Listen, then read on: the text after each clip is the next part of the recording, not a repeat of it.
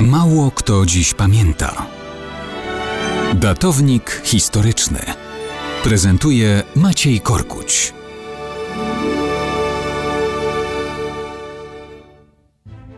Mało kto dziś pamięta, że 30 października 1918 roku, kiedy Polska wyrywała już swoje terytorium z granic obcych imperiów, daleko na Półwyspie Arabskim swoje prawo do niepodległości wyrywał także z granic Imperium Osmańskiego Jemen.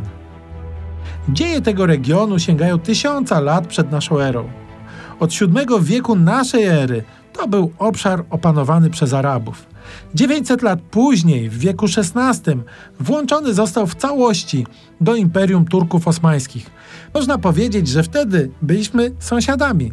Wszak przeciwległy kraniec Imperium Tureckiego opierał się o rubieże Rzeczypospolitej. W XIX wieku południe kraju opanowali Brytyjczycy.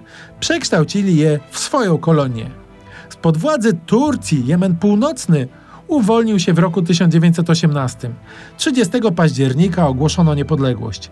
Tam jednak, inaczej niż w Polsce, powstała teokratyczna monarchia absolutna.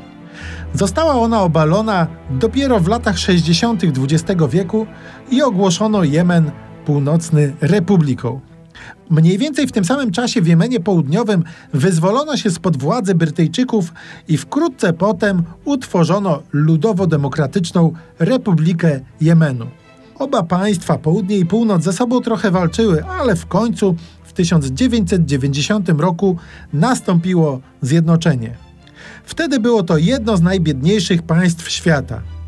Dzisiaj trwa tam wojna, w którą od 2015 roku zaangażowane są na różnych poziomach Arabia Saudyjska, Kuwejt, Bahrajn, Katar, Maroko, Jordania, Egipt, Bangladesz, Senegal, Sudan i Zjednoczone Emiraty Arabskie. Stany Zjednoczone też nie są obojętne. Końca zamieszania nie widać. I tego im zazdrościć bynajmniej nie chcemy.